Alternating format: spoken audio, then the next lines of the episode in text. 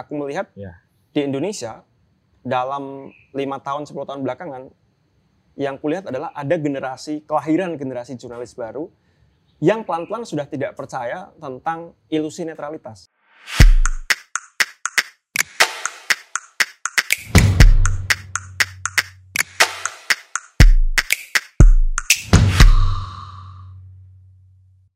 Halo teman-teman, ketemu lagi dengan saya Putu TA, Kepala Suku Mojo. Eh, ketika video ini ditayangkan, eh, Anda semua sedang dalam situasi lebaran. Jadi ya minal aidin wal faidin, mohon maaf lahir batin, Nah, semoga lebaran Anda bahagia dan sejahtera selalu. Nah, di kesempatan ini teman-teman, saya ngobrol dengan salah satu dosen yang masih muda. Kamu termasuk dosen muda atau apa ukurannya, Nu? Termasuk dosen muda. Enggak kepangkatannya ter- muda atau usianya juga muda? Usianya muda, kepangkatannya muda. Tapi nggak ada istilah dosen muda nih mas di ini. Enggak ada ya. Nggak ada. Dengan Wisnu Prastio Utomo. Ya. Utama atau Utomo? Utomo. Utomo. Prasetya Pras- Utomo. Prastia Utomo. Prastianya pakai A, A, Utomonya Utomonya pakai pakai O. Iya. Asli dari Gunung Pati nu ya. Masih Gunung Pati. Di Gunung Pati Semarang, kemudian eh, SD SMP di Gunung Pati. SD, SMP, SMA. SMA kamu di mana? Di Ungaran sih mas. Oh, kamu SMA Ungaran? SMA. Bukan SMA Semarang. Enggak, Ungaran. Oh. Pinggiran ya mas. Pinggiran Semarang. Tapi kuliahnya di UGM. Ya, di- Kamu UGM lewat jalur apa nu? Jalur apa ya? UM, ujian masuk UGM. Berarti jalur jalur pertarungan sengit ya? Jalur pertarungan sengit. Oh, Oke. Di, di saat kamu udah ada jalur lain nggak? Jalur yang bayarnya mahal itu loh. Kayaknya sudah mulai ada. Sudah mulai ada ya. Sudah mulai ada. Wisnu kuliah di ilmu komunikasi. eh, selain itu aktif di B21 ya, Nu ya. Ketika lulus kemudian banyak melakukan penelitian tentang media di Remote TV. Remote TV. Berapa tahun nu? Hmm, empat tahun. Empat tahun ya, lama lama sekali Wisnu di Remote TV. Dan kemudian eh, kuliah di Leeds ya, Leeds. jurusan Jurusan komunikasi dan media. komunikasi dan media, balik ke Indonesia mengajar di UGM. Hmm. Nah, Wisnu, pertanyaanku sederhana, kenapa kamu tertarik dengan media?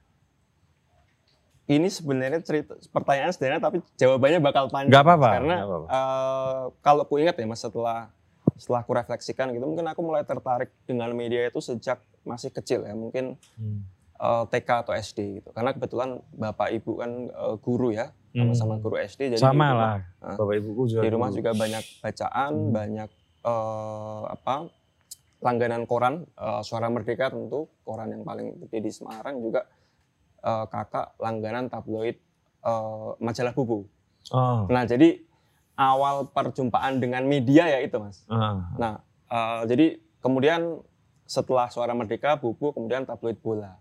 oke. Jadi dan itu kan dulu tentu tidak tidak langsung suka media tapi di- dimulai dari perkenalan-perkenalan sederhana dengan dengan buku, dengan bola, dengan suara merdeka Hmm. dan tiap ibu misalnya pergi ke mana eh, aku pasti nitip bu eh, nitip bola, nitip eh, koran. Ah, dan itu perkenalan perjumpaan paling awal. Oke.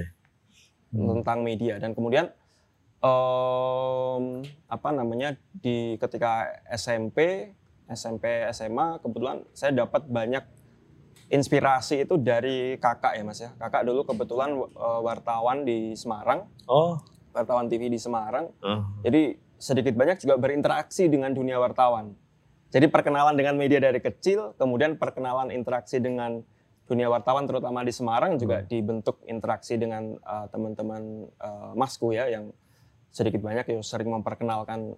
Kukira nggak hanya teman-teman wartawan tapi juga bacaan mas. Itu kukira yang membentuk apalah kalau bahasa orang itu masa-masa formatif gitu lah. Oke. gitu mas. Hmm. Eh, memutuskan untuk kuliah di komunikasi itu karena itu, atau karena sebetulnya kamu punya pilihan yang lain? Eh, Tapi nggak keterima? Enggak, enggak. Yang pertama komunikasi. Sejak awal memang komunikasi. Kalau itu memang tadi sangat dibentuk oleh obrolan dengan kakak ya, Oh. kakakku yang memang dia banyak memberikan eh, perspektif gitu ya karena sudah jadi wartawan. Terus dia banyak menulis dan ada satu pengalaman ini mas yang menurutku menentukan kenapa aku memilih komunikasi, Hmm. yaitu ketika kakakku jadi wartawan, satu ketika aku diajak liputan gitu ya, Oke. diajak liputan ke eh, kabupaten di dekat sekitar lereng Merapi lah. Eh, waktu erupsi 2006. Oh 2000, 2006. 2006. 2006. Hmm. 2006. Nah, ada satu liputan dia eh, kakak meliput tentang eh, warga yang punya bayi dan bayinya itu dikasih air tajin. Karena nggak mampu eh, a- ASI, Iya, iya. nah dikasih air tajin. Itu di tapi di lereng Merapi yang Jawa Tengah ya? Yang Jawa Tengah. Heeh. Nah, kemudian eh, apa namanya? liputan itu bikin geger eh, sampai sampai ke bupati.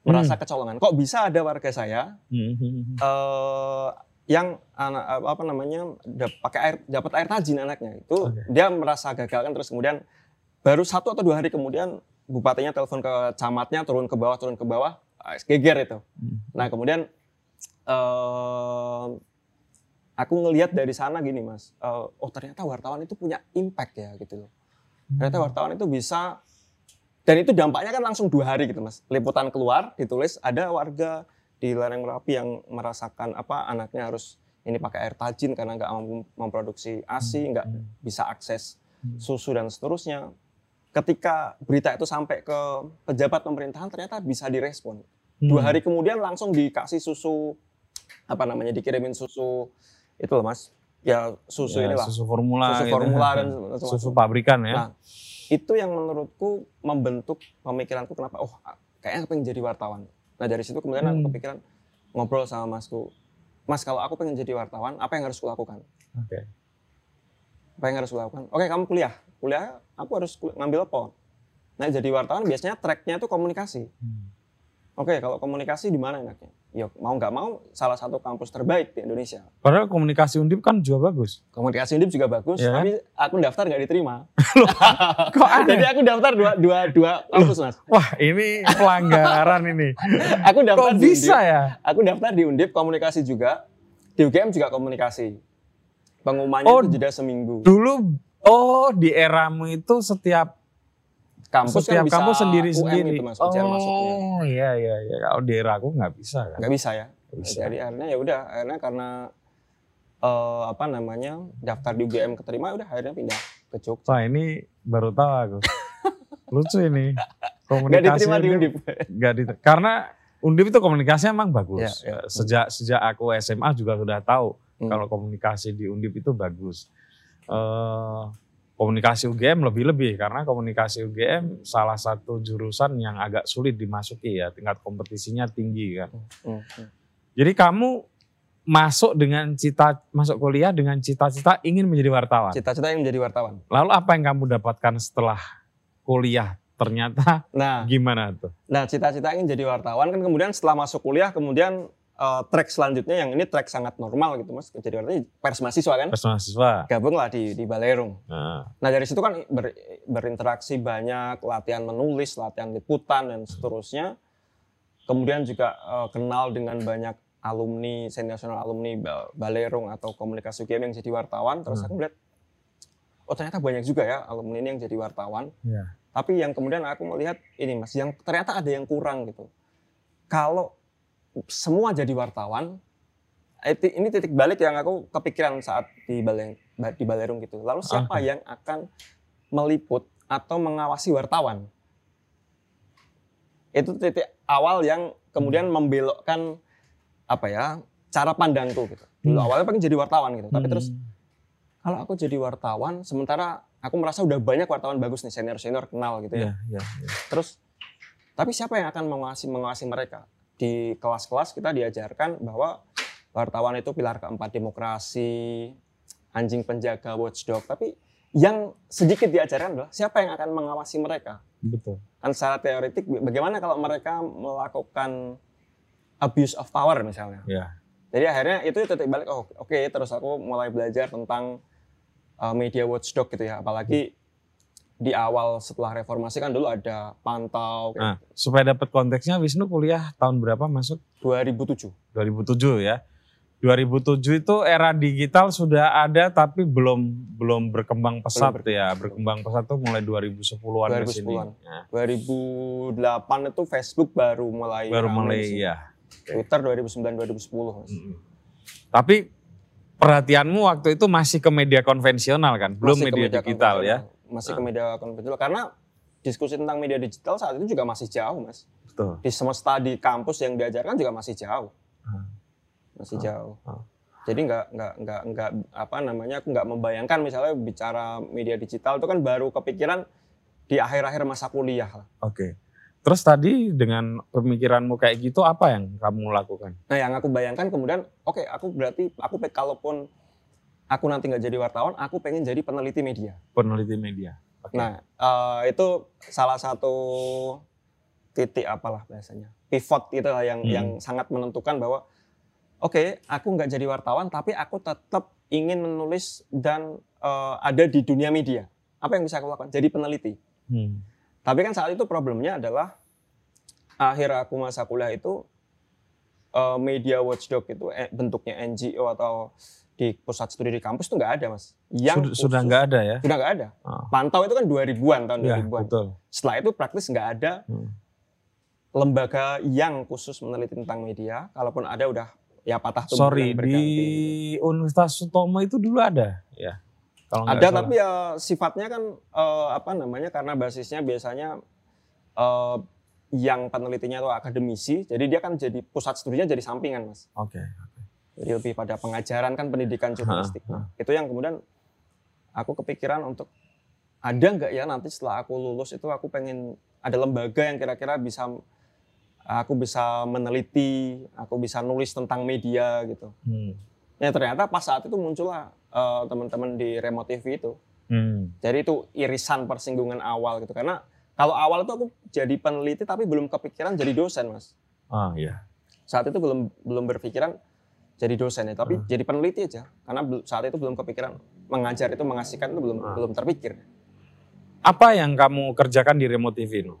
Dan apa itu Remote TV? Oh, buat teman-teman yang yang belum tahu mungkin ya, tapi saya kira sekarang sudah banyak yang tahu ya eh, Hmm. apa namanya Remote TV dulu kami eh, lembaga apa pemantau media, Hmm. lembaga pemantau media. Awalnya dulu yang dilakukan Remote TV adalah memantau tayangan-tayangan televisi. Awalnya televisi ya? Awalnya berarti? khusus televisi. Hmm. Awalnya khusus televisi me- melihat apakah ada problem dalam konten eh, nggak hanya pemberitaan tapi juga tayangan seperti sinetron. Kemudian kami bikin eh, analisis, bikin riset, bikin memproduksi tulisan gitu mas itu salah satu tanggung jawab saya sebagai peneliti di sana. Hmm. Termasuk juga bikin eh, apa kami menyebutnya ya kampanye sosial ya. Jadi menyampaikan ke publik bahwa ini loh tayangan TV bermasalah. Nah masalahnya di mana? Nah kami coba menunjukkan itu dengan riset yang ada gitu. Hmm. Nah itu kemudian yang eh, semakin ke sini karena perkembangan media digital ya eh, concernnya Remote TV bergeser. Waktu konsernya Remote TV bergeser, Wisnu masih di situ?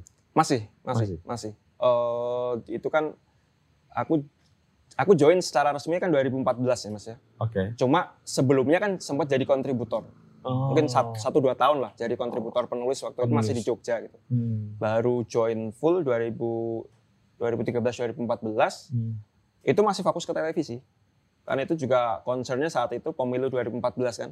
Oke. Masih rame-ramenya Eh, TV One musuh Metro ya? TV One Metro TV. Nah awal mula persaingan eh, yang sekarang sudah klise ya. Tapi Ah. saat itu mulai rame gitu. Iya, iya. Baru dua, dua tiga tahun kemudian fokus remote bergeser dan saat itu ya aku masih di sana.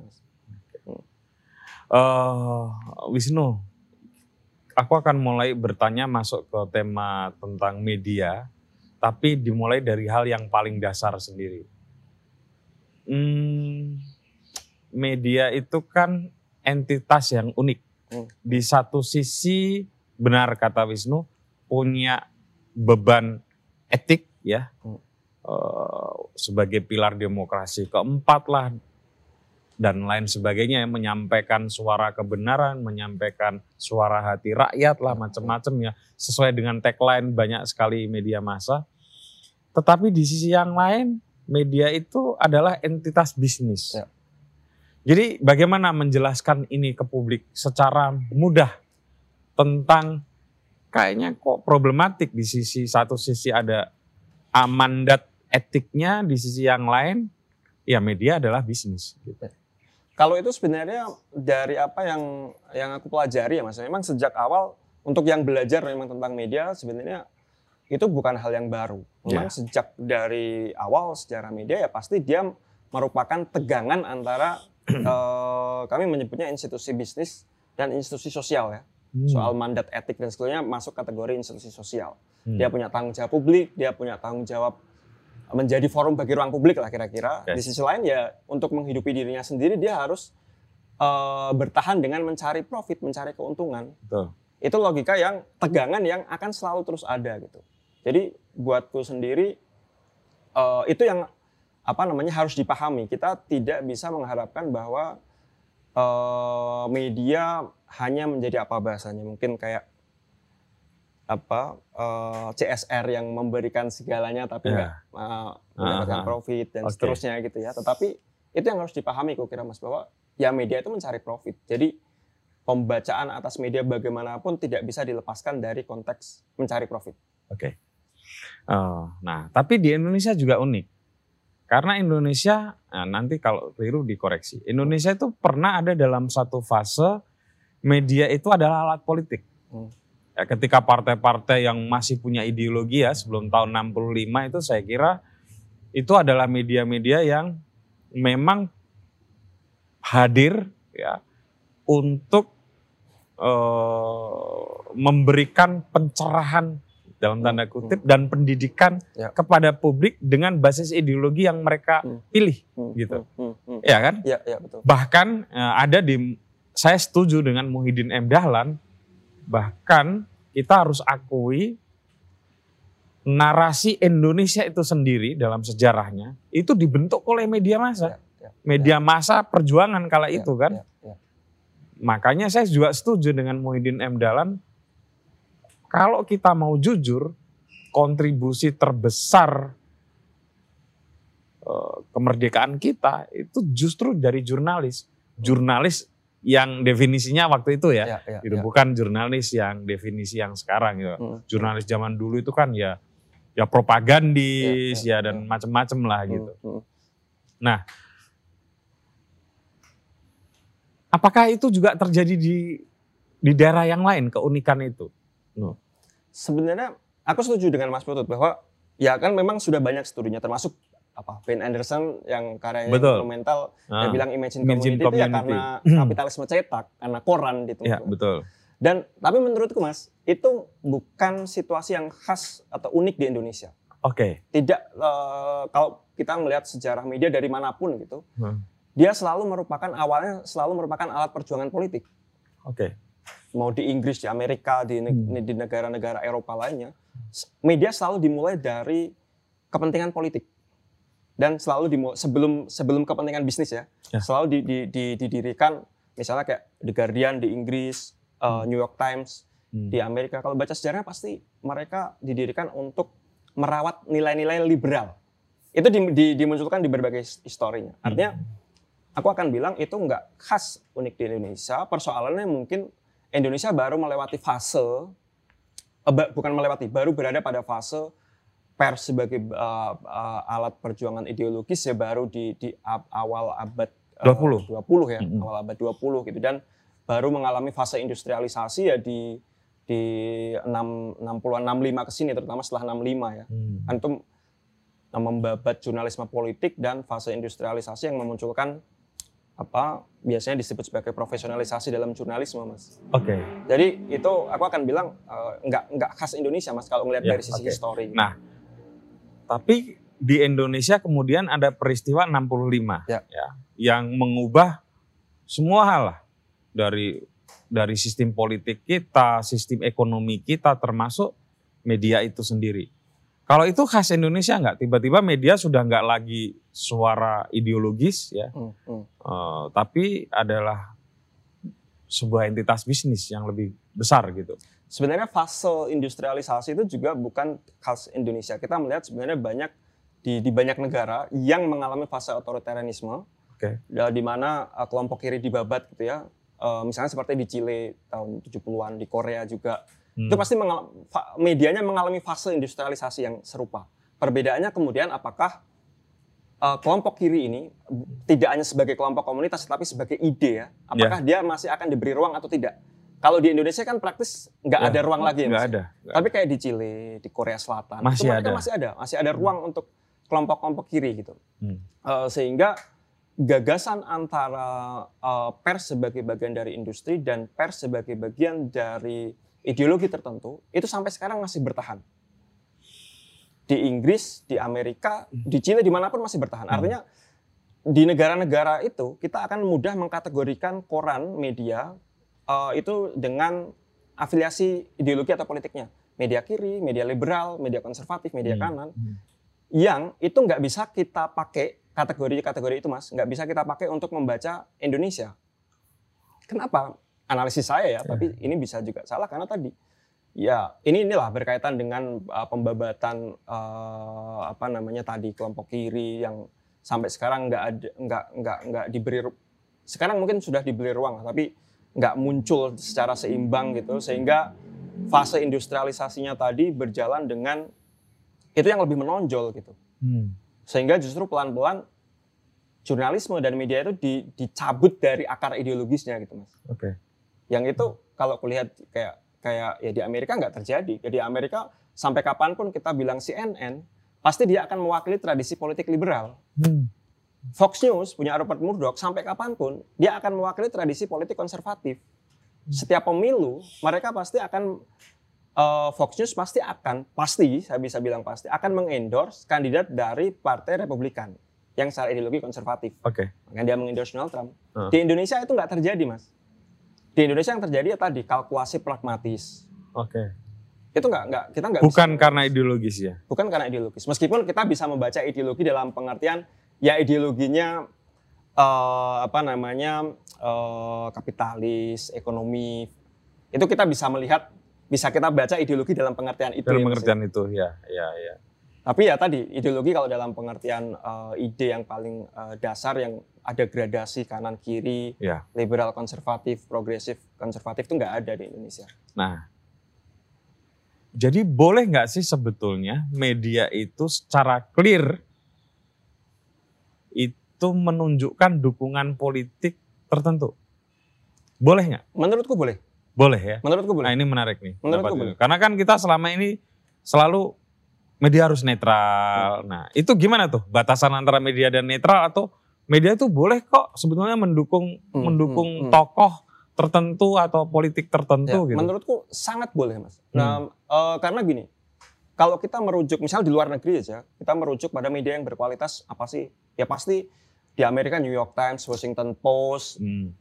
semua media itu kita bisa bilang mereka partisan di titik bahwa editorialnya selalu mengendorse kandidat setiap pemilu. Hmm.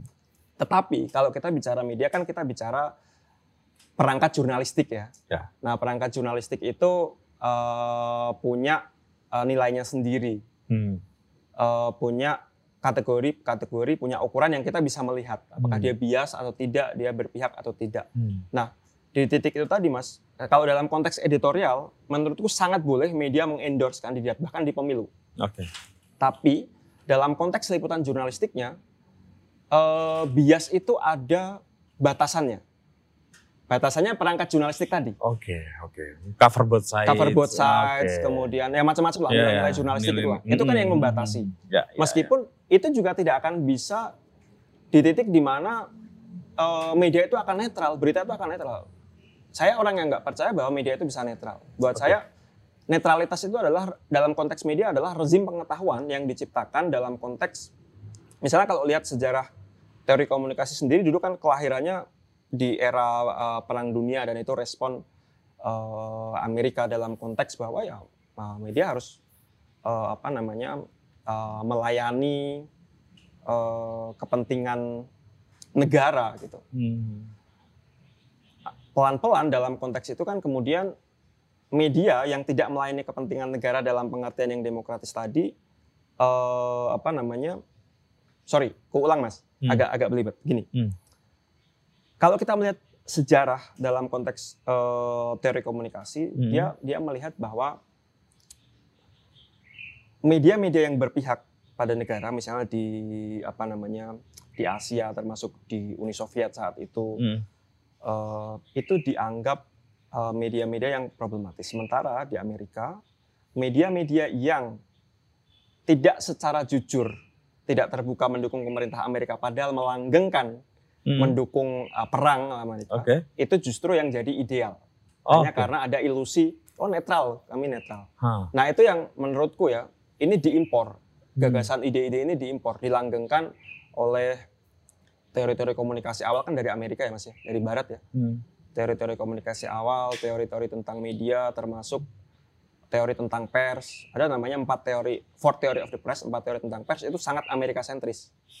Yang itu sampai hari ini rezim pengetahuannya masih eh, berkiblat pada itu. Hmm. Makanya yang diajarkan di kampus-kampus yang mainstream kurikulumnya itu ya, ya media itu netral, tidak Hmm. berpihak. Hmm. Tetapi di UGM masih pakai itu. ya masih pakai Ah. masih pakai. Tapi kan pelan-pelan begini mas, saya percaya bahwa generasi baru itu nanti akan menemukan eh, nilai-nilainya sendiri. Nilai-nilai termasuk ini yang yang aku melihat Ya. di Indonesia dalam lima tahun 10 tahun belakangan yang kulihat adalah ada generasi kelahiran generasi jurnalis baru yang pelan-pelan sudah tidak percaya tentang ilusi netralitas. Jadi netra- netralitas yang dimaksud tadi dalam obrolan ini netralitas yang semu ya. Ya, ya. Tapi kalau masih diajarkan bukannya itu juga melanggengkan nilai-nilai lama. itu melanggengkan tapi kan eh, apa namanya yang lebih penting sebenarnya eh, bukan soal eh, diajarkan atau tidak tetapi kalaupun diajarkan apakah kita meletakkan itu dalam perspektif tertentu atau tidak gitu Oh, jadi no. kita belajar untuk mengkritisi juga gitu. Iya, iya. itu Paham, menurutku paham, yang paham. yang penting ya mas ya Iya, itu juga penting. karena kita mem- membaca melihat mendiskusikan teori kita juga harus melihat genealogi teorinya ya, secara historis seperti Hmm. apa perkembangannya bagaimana realnya praksisnya bagaimana kan begitu mas di Indonesia juga mulai muncul nih buk, bu- sebetulnya bukan isu baru tapi mulai eh, apa ya mulai mendapatkan eksposur yang besar lagi hubungan antara media dengan oligark. Nah, itu gimana tuh Nuh? itu juga aku akan bilang itu kalau kita melihat kecenderungan di banyak negara itu juga bukan sesuatu yang baru gitu. Betul. Eh, apa namanya di Amerika misalnya di tahun eh, dekade 80-an kelompok media besar kira-kira oligarknya itu eh, di atas eh, 50-an Mas. Kan sangat besar ya. Tapi Ya, ya. eh, ada bukunya Ben Bagdikian kalau teman-teman nanti akan cari. Dia tapi di, buku itu diupdate di tahun 2000 2000-an gitu. Ah. Ternyata oligark medianya itu tinggal di bawah 10. Oh ya. Karena ada proses akuisisi, ada proses pembelian eh, apa oligark yang kuat me- me- mengcapture yang eh, lemah dan di Indonesia menurutku fase itu sedang terjadi. Hmm.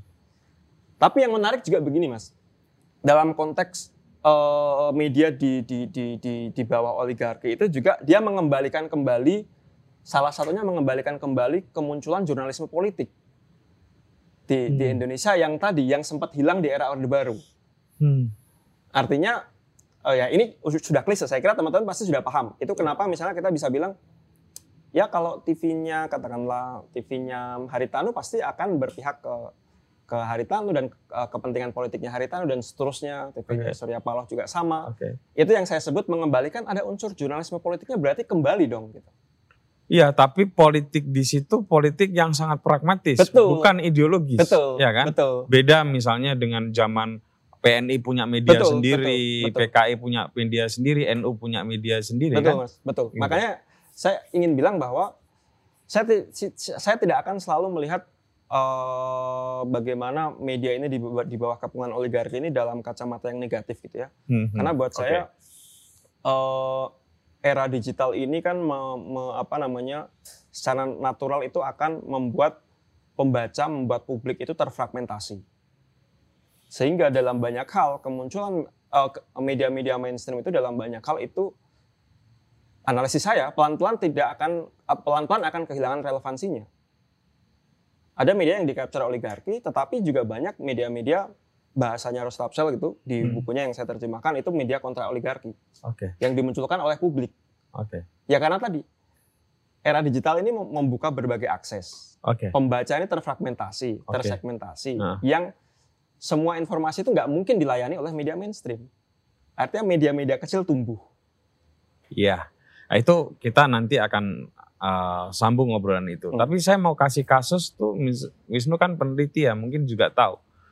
Misalnya eh, ketika demonstrasi besar-besaran mahasiswa tahun lalu apa dua tahun lalu ya, yang eh, menolak undang-undang menolak pelemahan KPK Ya, yang jadi satu itu loh, Omnibus eh, Law juga Omnibus ya. Law gitu ya. Hmm.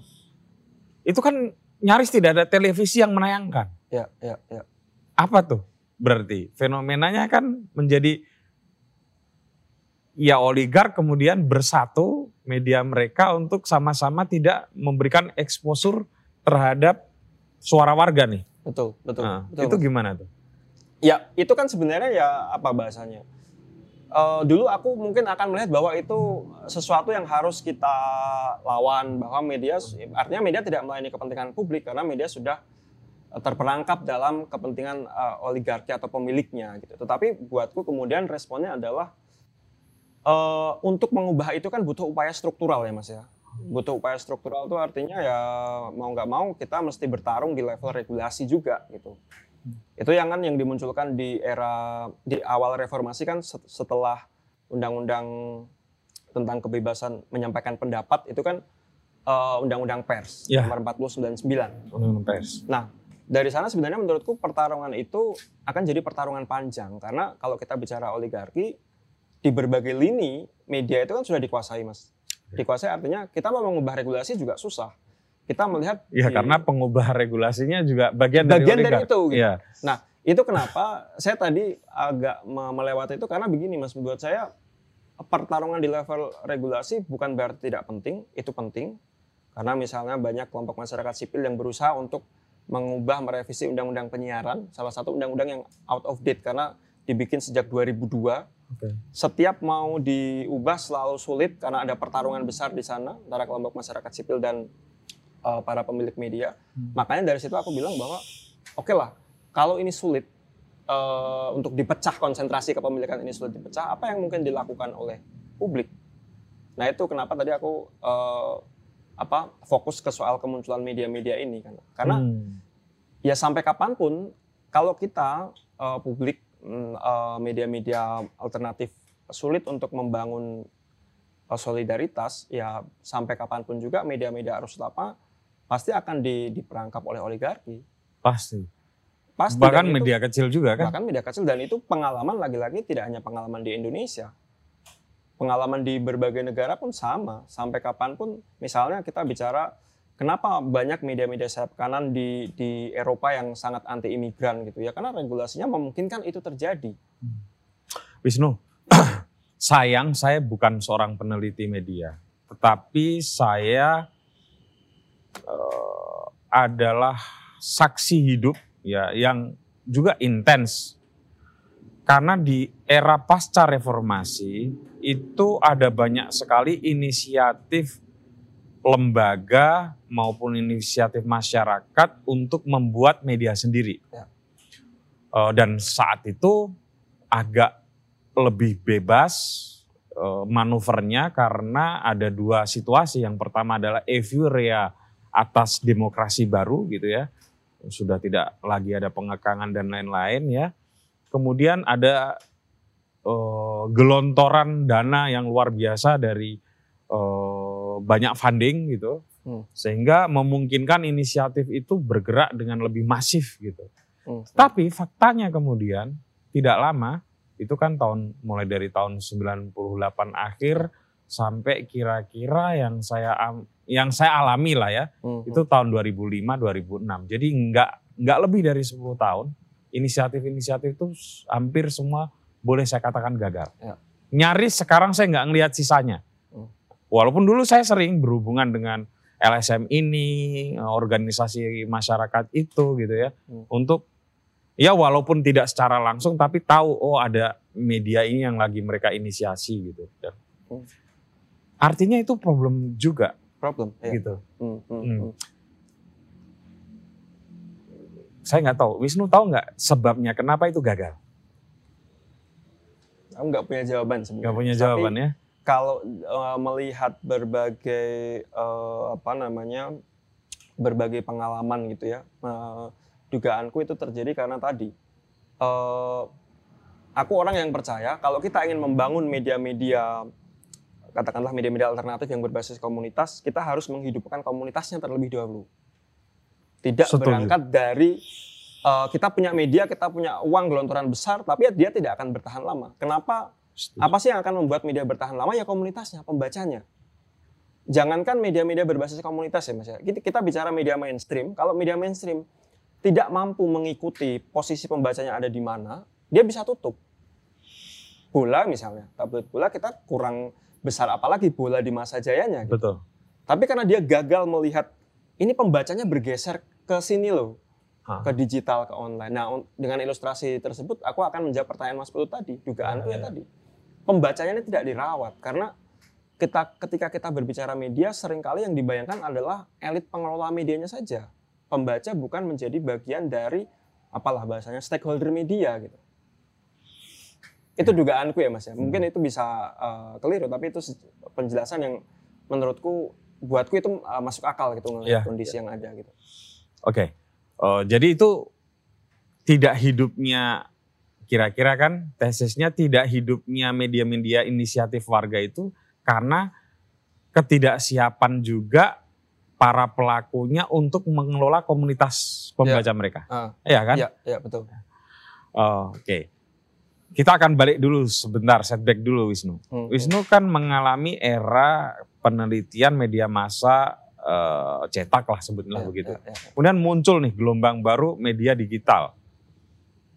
Apa hal yang perlu kita cermati untuk melihat perbedaan antara dua hal ini? Menurutku eh, apa namanya industri media dan komunikasi secara umum itu kan industri yang sangat eh, rentan terhadap perubahan ya mas. ya. Artinya kita mendiskusikan hari ini, besok tren bisa berubah.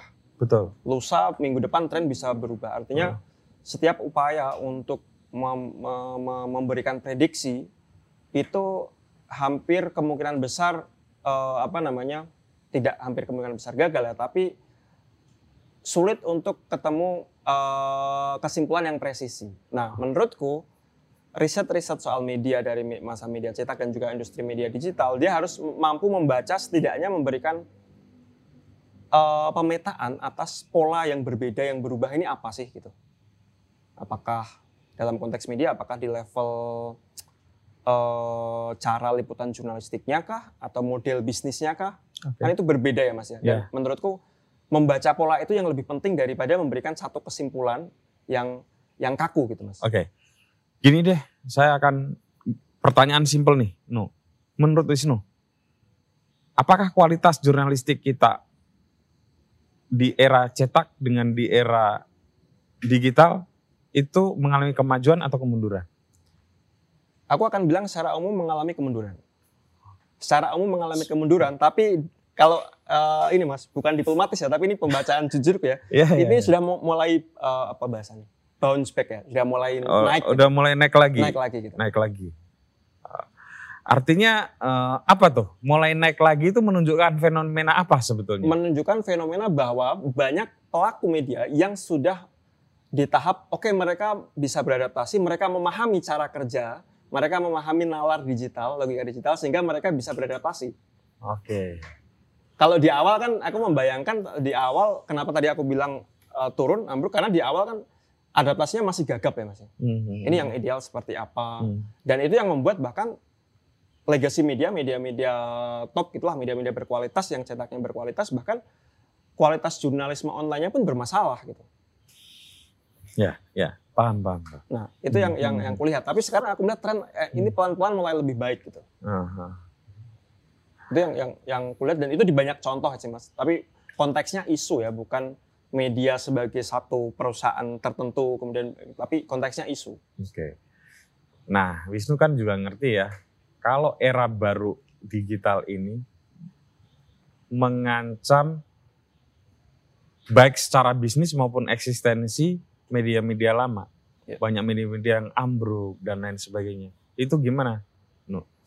Um, soal itu menurutku sebenarnya tadi mas, uh, aku orang yang percaya dengan uh, apa namanya uh, kutipan yang sering dikutip, ya salah satu dikutip Bang Nezar Patria bahwa uh, apa namanya teknologi itu pasti berubah, tapi jurnalisme tidak akan pernah mati. Oke. Sehingga uh, ketika banyak media yang kemudian bangkrut dan tutup, ya itu simple karena kegagalan mereka beradaptasi terhadap perkembangan teknologi. Karena menganggap bahwa ya cetak yang paling berkualitas sehingga mereka tidak mampu membaca tanda-tanda zamannya, Mas. Ya sama kayak tadi, misalnya aku contohkan kayak tabloid bola, sinar harapan dan seterusnya, ya mereka kurang kualitas apa sih gitu. Tapi mereka juga toh yang membuat mereka tutup kan salah satunya karena gagal beradaptasi itu. Nah kegagalan beradaptasi itu yang kulihat sampai hari ini masih dialami oleh banyak media-media tua, mas. Legacy media lah, mas. Iya. Kompas, Tempo. Dalam beberapa hal, ketika aku melakukan penelitian dan aku wawancara ke beberapa sosok di dalamnya, ya tegangan antara satu sudut pandang yang merasa enggak lah, yang cetak aja yang kita pertahankan kualitasnya, kita nggak perlu eh, di online nggak kualitasnya nggak perlu seperti dicetak. Itu kan perlakuan diskriminatif yang menunjukkan kegagalan beradaptasi dan itu Ya. masih sering kutemui. Oke. Itu masih sering kutemui. Jadi i- eh, sampai sekarang masih ya? Sampai gitu? sekarang masih. Artinya ini ini bebannya lebih gede ya. Ada beban yang mereka tidak siap untuk alih teknologi, beradaptasi secara teknologi, dan mindsetnya juga Mindset, iya betul mas. apalagi masih diskriminatif. Iya, Kalau koran mesti harus diperlakukan lebih baik dibanding ketika online. ketika online itu masih ada dan itu eh, terlihat dan itu bukan sesuatu yang jadi rahasia rahasia gitu ya karena Hmm. saya melihat karena kebetulan saya di di Twitter di media sosial di Twitter Instagram Facebook kan eh, berteman dengan banyak wartawan lah dari Iya. yang seangkatan segenerasi sampai Oke. yang senior jauh kan Hmm. saya dari situ saya bisa melihat gitu Hmm. selain tentu dari beberapa wawancara yang untuk kebutuhan riset saya, saya melihat oh, kok cara pandangnya masih seperti ini ya. Ini bahkan di tahun 2022 lah Hmm. yang mestinya digital itu bukan pilihan apakah kita akan beralih ke digital atau enggak. Itu ya keniscayaan gitu. Orang kalau nggak mau beradaptasi udah dia ditinggal. Hmm. Jangan menangis kalau misalnya nanti tutup senjakala misalnya. Oke. Itu yang eh, menurutku patut disayangkan gitu. Dan itu ya tadi melanda di eh, apalah media terbesar di Indonesia, eh, majalah, koran gitu. Itu yang, yang Kalau di barat sendiri gimana nu? ya di barat eh, apa namanya banyak media-media legacy media yang eh, tadi menurutku adaptasinya luar biasa mas adaptasinya luar biasa dan itu misalnya begini seperti ya tadi ya kalau rujukan itu pasti antara New York Times, Washington Post, The Guardian kalau di Inggris sejak awal eh, 2000-an Hmm. beberapa media ini eh, apa namanya eh, mendesain satu tim tim peneliti Hmm. yang eh, diminta untuk membaca eh, apa namanya zaman yang baru ini harus disikapi dengan seperti apa dengan cara apa baik secara substansi eh, jurnalistiknya maupun eh, model bisnisnya Heeh. ataupun teknologi, teknologinya platformnya ya. Ti- Tiga orang tiga hal itu biasa yang penting ya. Nah, Ya. betul. Dan misalnya yang menarik begini, eh, apa namanya eh, New York Times. Hmm. Kalau di Indonesia misalnya kolom komentar di di di, di tiap artikel di media itu kan Hmm. diabaikan. Betul. Tapi di New York Times itu mas, ada satu riset yang menurutku menarik. Eh, dia sengaja meng-hire satu eh, peneliti gitu untuk menganalisis eh, kolom komentar dari pembacanya. Dari yang aku ingat dari tahun 2007 Hmm. sampai tahun berapa itu? 2016 atau 2017, 10 tahun. Konten kolom komentar itu dianalisis untuk apa? Untuk melihat eh, sebenarnya kategori pembacanya New York Times itu seperti apa sih? Dan siapa? Nah, kan kemudian dari situ nanti kebaca ya pola oh audiensnya adalah misalnya demografi usianya sekian, kepent- ke, apa namanya interest politiknya begitu. Ya. Nah, masing-masing ini direspon dengan eh, apa namanya strategi yang berbeda. Ah. Secara teknologi, oke, oke berarti yang lebih senior tetap dipertahankan di korannya, Hmm. tapi buat engagement dengan yang lebih muda berarti uh, media sosialnya harus harus di, di- digarap dengan serius gitu. Hmm. Itu kenapa yang membuat uh, banyak media juga dengan cepat, terutama di di di, di Amerika itu Washington Post yang langsung beralih bikin akun TikTok dan langsung beradaptasi. Jadi dan bukan hanya memindah konten cetak konten online ke TikTok ya mas ya, tapi memperlakukan TikTok sebagai ya akun media sosial yang organik harus diproduksi sendiri gitu. Nah di Indonesia aku melihat itu tidak terjadi karena tadi menurutku eh, budaya untuk eh, melakukan riset membaca secara eh, zaman secara lebih saintifik itu nggak nggak dilakukan gitu. Oke. Padahal kan itu penting ya Iya. untuk bikin riset, Hmm. bikin komparasi dengan negara lain responnya seperti apa sehingga termasuk misalnya bikin riset pasar itu kan penting. Oke. Nah, nyambung loh. Oh, salah satu konsekuensi dari mm, perkembangan dunia digital ya, yang pasti Wisnu juga tahu ya, adalah suara begitu apa ya, noise ya, Ya noise. noise not voice gitu ya. Ya. Eh, itu satu. Lalu yang kedua matinya kepakaran. Ya. Orang yang punya engagement, yang punya exposure yang kuat ya dia yang lebih memenangkan wacana dibanding orang yang ahli. Ya. Misalnya kayak Ya. kayak gitu. Ya. Nah, ap- resiko-resiko kayak gitu itu kena juga di dalam dunia media kan? Ya. Ah, ada satu, dua, tiga, sekian puluh orang yang kemudian lebih dipercaya daripada Tempo, Kompas, Betul. atau Mojok bahkan Betul. gitu ya. Betul. Itu gimana tuh kalau kayak gitu? Nuh? Eh, itu ya lagi-lagi sesuatu yang eh, menjadi keniscayaan. Kita bicara industri komunikasi hari ini dan media kan kita bicara eh, apa bahasanya ekonomi perhatian dan ekonomi kemarahan. Artinya orang eh, berlomba-lomba menarik perhatian Oke. dengan cara me- me- me- apa, menyebar kemarahan. Semakin kamu bisa membuat orang marah, semakin kamu dapat perhatian. Semakin kamu dapat perhatian, semakin kamu jadi pakar dalam konteks itu. Tapi mas, menurutku yang menarik begini. Dua tahun ini aku bikin riset tentang eh, pengaruh pandemi terhadap eksistensi media lokal di di Jogja, Solo, dan Semarang. Media lokal. Media lokal Oh, di misalnya eh, ya Jogja, KR, Solo Pos, Solo Pos. Merdeka. Nah, Oke. apa yang menarik ketika aku wawancara ke beberapa redaktur eh, di di sana adalah aku mendapatkan temuan bahwa selama masa pandemi dua tahun pandemi ini Hmm. tren pembaca online-nya itu naik mas. Oke. Apa yang bisa dibaca dari sana? Artinya ada kebutuhan dari pembaca Hmm. dalam situasi krisis ya Oke. untuk percaya kepada media arus utama. Dan itu itu naik loh mas. Hmm. Meskipun catatannya memang kalau dari hasil wawancaraku itu belum semuanya bisa dikonversi jadi profit. Oh ya ya ya. Traffic lah, Traffic masih lah. traffic Nah, ya. belum bisa Ah. dikonversi. Gimana Oke. sih mengkonversi traffic ini jadi jadi profit gitu. Ya ya ya. Tapi kan Kalau itu kan problem bisnis. ah, itu problem bisnis. Ya. Tapi fakta bahwa eh, apa namanya jumlah pembaca naik, trafficnya tinggi, dan itu naik dibanding beberapa tahun sebelumnya kan itu menunjukkan oh berarti ada kebutuhan gitu loh. Berarti warga dalam situasi semacam ini krisis kembalinya akan ke media arus utama. Hmm. Dan kenapa sangat lokal ya karena pandemi ini sangat membuat kita eh, terlokalisasi. Kita nggak peduli apa yang terjadi di Cina, kita Oke. nggak peduli apa yang terjadi di Jakarta. Yang terjadi adalah ini di Jogja kondisinya kayak gimana nih? Oh.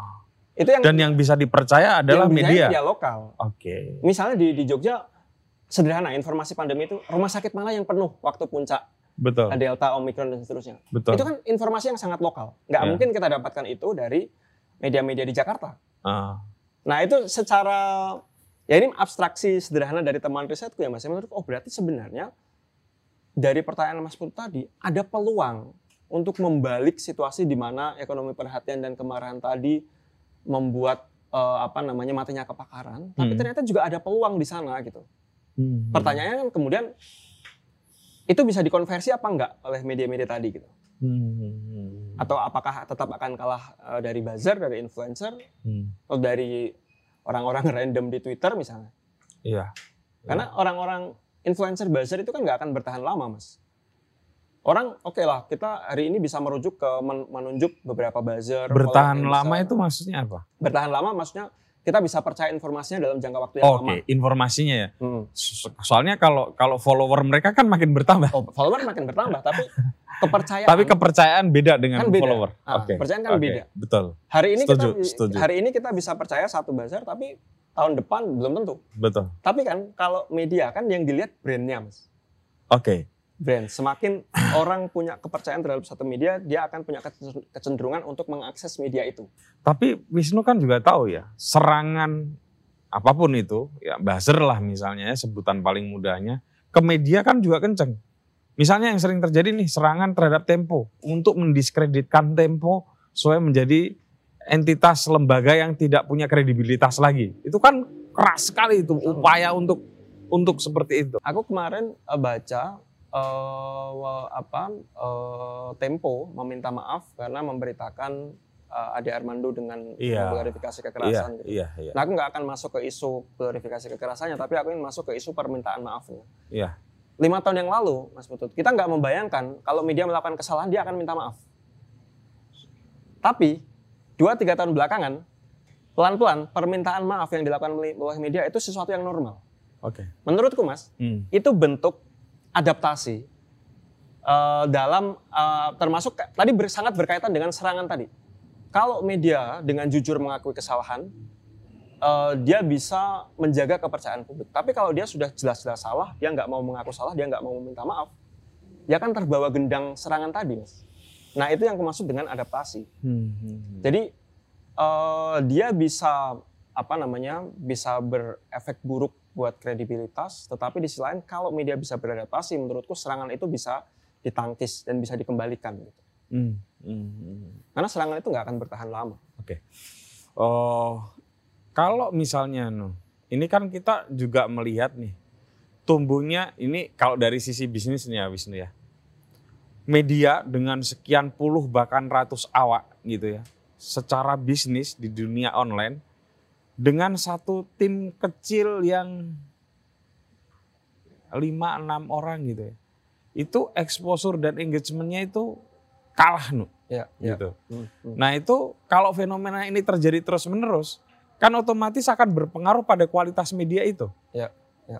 Gampangnya gini ya, uang yang diputer itu makin sedikit, dibagi ke orang banyak, dengan orang sedikit yang Ya, mendapatkan ya, revenue yang gede Ah, gitu. Oke, itu gimana nu? Jadi kan gak, ini ini yang paling aku khawatirkan nih. Aku kan pemilik Ya, apa ya. pimpinan media ya, bukan pemilik ya, pimpinan media. Untuk menghasilkan satu apa ya, satu sistem konten yang baik, itu kan biayanya mahal, Hmm, hmm. ya kan? Nah, ketika biayanya mahal dengan konten-konten ketika kita bertarung dengan konten-konten yang awaknya hanya sedikit gitu ya. Tetapi mendapatkan exposure yang besar, itu kan jadi problematis. Ya. Nah, nah itu gimana tuh kalau kayak gitu? Nah, menurutku kalau di sana, kemudian isunya kita berbicara isu yang struktural, Mas. Isu struktural maksudku begini. Kita tidak hanya bicara tentang eh, persaingan sesama media dengan media atau media dengan eh, apa namanya dengan influencer, dengan Hmm. eh, seleb medsos, begitu. Tapi kita juga melihat eh, apakah mereka bermain di kolam yang sama. Nah, kolam yang sama itu kan eh, apa namanya kita bicara tentang keberpihakan eh, apa namanya negara misalnya. Maksudku begini, Hmm. kukira apa yang disampaikan Mas Putu kan Mas Putu tidak hanya bersaing dengan media-media kecil atau influencer, tapi juga dengan platform. Oke. Mojo misalnya bersaing tidak hanya dengan media seperti Mojo, tapi dengan algoritma Facebook yang berubah. Oke. Algoritma Facebook berubah kan ber- berakibat ke ini juga tuh Mas ke Trafficnya. ke traffic juga. Oke. Nah, kenapa algoritma Facebook bisa berubah? Karena ada relasi kuasa yang timpang antara media-media kecil ini Hmm. dengan platform. Ya. relasi kuasa yang timpang hanya bisa dipecah kalau ada keberpihakan dari regulasi misalnya dari Hmm. negara. Ah, Aku pengen masuk dari yang hal struktural dulu mas. ah, Itu kan yang terjadi dengan misalnya di uh, Australia. Di Australia kan tahun ini atau akhir tahun lalu kan mereka bisa menggolkan regulasi di satu negara bagiannya menggolkan regulasi bahwa yang melawan Google ya? oh ya Facebook dan Google. Facebook, Facebook dan Google harus berbagi Hmm. pendapatan kepada media-media gitu. Hmm. Yang sempat diboykot kan oleh Facebook sama Google. Iya. Facebook sempat menghapus page-nya media-media ini. Nah, itu kan Hmm. menurutku kalau ada keberpihakan dari sisi regulasi kan itu upaya menciptakan kolam bermain yang kolam kolam yang lebih seimbang gitu. Karena maksudku tadi aku nangkap yang dimaksud Mas tapi menurutku kalau kolamnya nggak seimbang, ada ketimpangan, ya sama aja. Iya, iya, iya. Ya. Diru- dirugikannya di berbagai sisi gitu loh Mas. Oke. Dari sisi platform, Oke. dari sisi Nah, eh, ini ini makin menarik nih walaupun sudah buka puasa sebentar ya Nu ya iya, 10 iya. menit lah 10 menitan lah. Eh, sekarang ini misalnya para pejabat ketika ingin ngomong ke publik itu lebih suka datang ke podcastnya Deddy Corbuzier. Iya. Saya penikmat podcast eh, dan YouTube-nya Deddy Corbuzier ya. Ini tidak ada hubungannya dengan apakah itu baik atau enggak. enggak. Ya, ya. Saya mau menyoroti di sisi yang berbeda nih, Hmm, hmm. yaitu sisi para pejabat, para politikus dan orang-orang yang punya kepentingan menjelaskan itu ke publik Hmm. ya. Lebih suka untuk datang ke semacam podcastnya Deddy Corbuzier. Tapi itu kan menjelaskan dua hal menurutku. Hmm. Pertama, ya eksposurnya lebih bagus memang di situ. Mereka bisa ngomong lebih banyak, Hmm. ya ditonton lebih banyak orang gitu ya. Dan yang kedua, jangan-jangan Hmm. mereka juga membaca bahwa di media ini medianya bisa dipercaya nggak untuk ngomongin omonganku kepada publik nyampe nggak gitu. Ya, ya. Jangan-jangan diedit dan yang lain sebagainya. Itu gimana tuh? Kalau menurutku itu kan juga bisa dilihat dari dua sisi, Mas. Eh, pertama, kalau banyak orang akan bilang bahwa ini media sudah kalah dari podcastnya eh, Deddy Corbuzier atau sebelumnya, mungkin dalam satu sisi mungkin iya, tapi di sisi lain kan bukan tugas media untuk memberikan panggung buat pejabat atau orang-orang yang eh, apa namanya orang-orang yang punya kuasa atau wewenang. Oke. Tugas media adalah men-challenge me- me- apa, eh, dengan skeptis informasi yang disampaikan oleh pejabat. Ya sama kak di, di masa pandemi. Kalau informasinya bagus, menurutku nggak ada masalah media menyampaikan itu. Tapi kalau informasinya bermasalah, kebijakan bermasalah, kan bukan tugas media untuk menjadi megafon. Yang Betul. ini karakter menjadi megafon ini yang aku lihat. Nah, betul, mas, betul. gimana mas? Ya makanya, eh, sorry aku potongnya. Mhm. Di sa- saya ambil satu wawancara saja deh. Misalnya dengan Pak Luhut, Pe- Pak Luhut, siapa? LBP, Hmm. Pak Luhut ya. Hmm. Itu kan misalnya tentang data, big data. Iya. Kalau di media kan nggak bisa ngomong sembarangan kayak gitu, pasti dikejar tuh. Ya, ya. Apa nih bukti big datanya itu? Hmm. Ya, kalau di eh, podcast kan nggak bisa dikejar kayak gitu kan? Iya. Itu yang kamu maksud atau gimana? Betul, betul mas. Hmm. Karena ya tadi eh, makanya kenapa saya bilang itu jadi megafon, jadi corong karena ya tadi nggak ada fungsi untuk me- me- me- memverifikasi bersikap skeptis yang itu kan fungsi skeptis verifikasi kan melekat di media. Betul. Nah itu yang yang kemudian kalau dilihat dari sisi media ya ya, ya bukan kalah, memang kemudian para pejabat tentu akan lebih mengambil eh, posisi yang lebih aman kira-kira. Tetapi kan itu juga bisa punya resikonya sendiri mas. Itu kan misalnya yang dicontohkan Mas Putut dari Pak Luhut atau pejabat yang lain kan, Hmm. kalau menyampaikan sesuatu informasi enggak diverifikasi, enggak direspon dengan skeptis, Ya. itu kan bisa menyebar, jadinya bisa misinformasi. Betul. Dan itu sangat Karena berbahaya buat publik. secara meluas kan. Apalagi dengan platform yang besar, Mas. dan tidak ada pembandingnya. Tidak ada pembanding. Yang itu kalau di media kan ya eh, sangat inilah resikonya lebih kecil akan menyebarkan misinformasi gitu. Karena pasti di challenge, di Iya, iya. diverifikasi, diuji informasinya, di, ditampilkan perspektif yang berbeda kayak Hmm. gitu. Oke. Itu menurutku, Mas. Oke, Nuh, ini lagi-lagi karena waktu ya. Sebenarnya saya masih punya banyak pertanyaan. Oke, terakhir deh.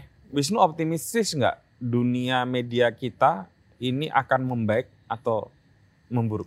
Aku sangat optimis, Mas. Apa? Kenapa? Karena Kenapa? tadi eh, menurutku hari ini semakin banyak orang yang par- tidak hanya pekerja media ya, tapi juga aku menyebutnya stakeholder termasuk eh, publik pembaca itu yang eh, apa namanya punya kesadaran eh, eh, terhadap arti pentingnya media. Yang Hmm. ini yang yang aku sebut sebagai bentuk adaptasi karena kita sudah hidup ya 10 tahunan di era digital orang sudah mulai beradaptasi para pelaku media sudah pelan-pelan lah ya meskipun belum sepenuhnya eh, ketemu nih strategi yang yang ideal seperti apa Ya. pembaca juga sudah bisa menghargai Ya. uh, pekerjaan media dengan misalnya uh, subscriber berbayar dan seterusnya. Tapi Hmm. lagi-lagi meskipun itu belum sepenuhnya uh, apa namanya uh, sepenuhnya terjadi, tapi kalau ngelihat tren, aku akan bilang itu yang faktor yang membuatku uh, optimis bahwa dunia media di Indonesia akan membaik dan tidak akan kalah dari disrupsi digital tadi. Disrupsinya nggak akan kalah ya, Hmm. menghadapi disrupsi ya. Hmm. Kamu optimistis nih? Saya optimis. Artinya nanti akan tiba saatnya media-media yang punya kualitas yang baik juga yang akan mendapatkan engagement dari pembaca. Aku percaya, tapi catatan sedikit mas. Oke, oke. Tapi eh, apa namanya kualitas itu tidak sama dengan eh, platform. Jadi misalnya Oh. begini, eh, media cetak, aku percaya dia akan mati. Mm. Kita berada di fase senjakala, tetapi jurnalisme yang berkualitas, aku percaya dia tidak akan mati. Jadi adaptasinya di teknologi di level platform. Oke. Artinya eh, kebutuhan ke- kebutuhan akan jurnalisme yang baik harus diiringi dengan perbaikan plat- platform. Ya, Kira-kira ada gitu ya. Adaptasi gitu. Adaptasi terhadap platform itu ada satu lagi sebetulnya tapi waktu dan karena mungkin juga bukan bidang Wisnu ya nanti kami akan ngobrol ketika makan lah. Yaitu adalah eh, faktor ekonomi. Hmm. Bisa saja jurnalismenya bagus, Ya.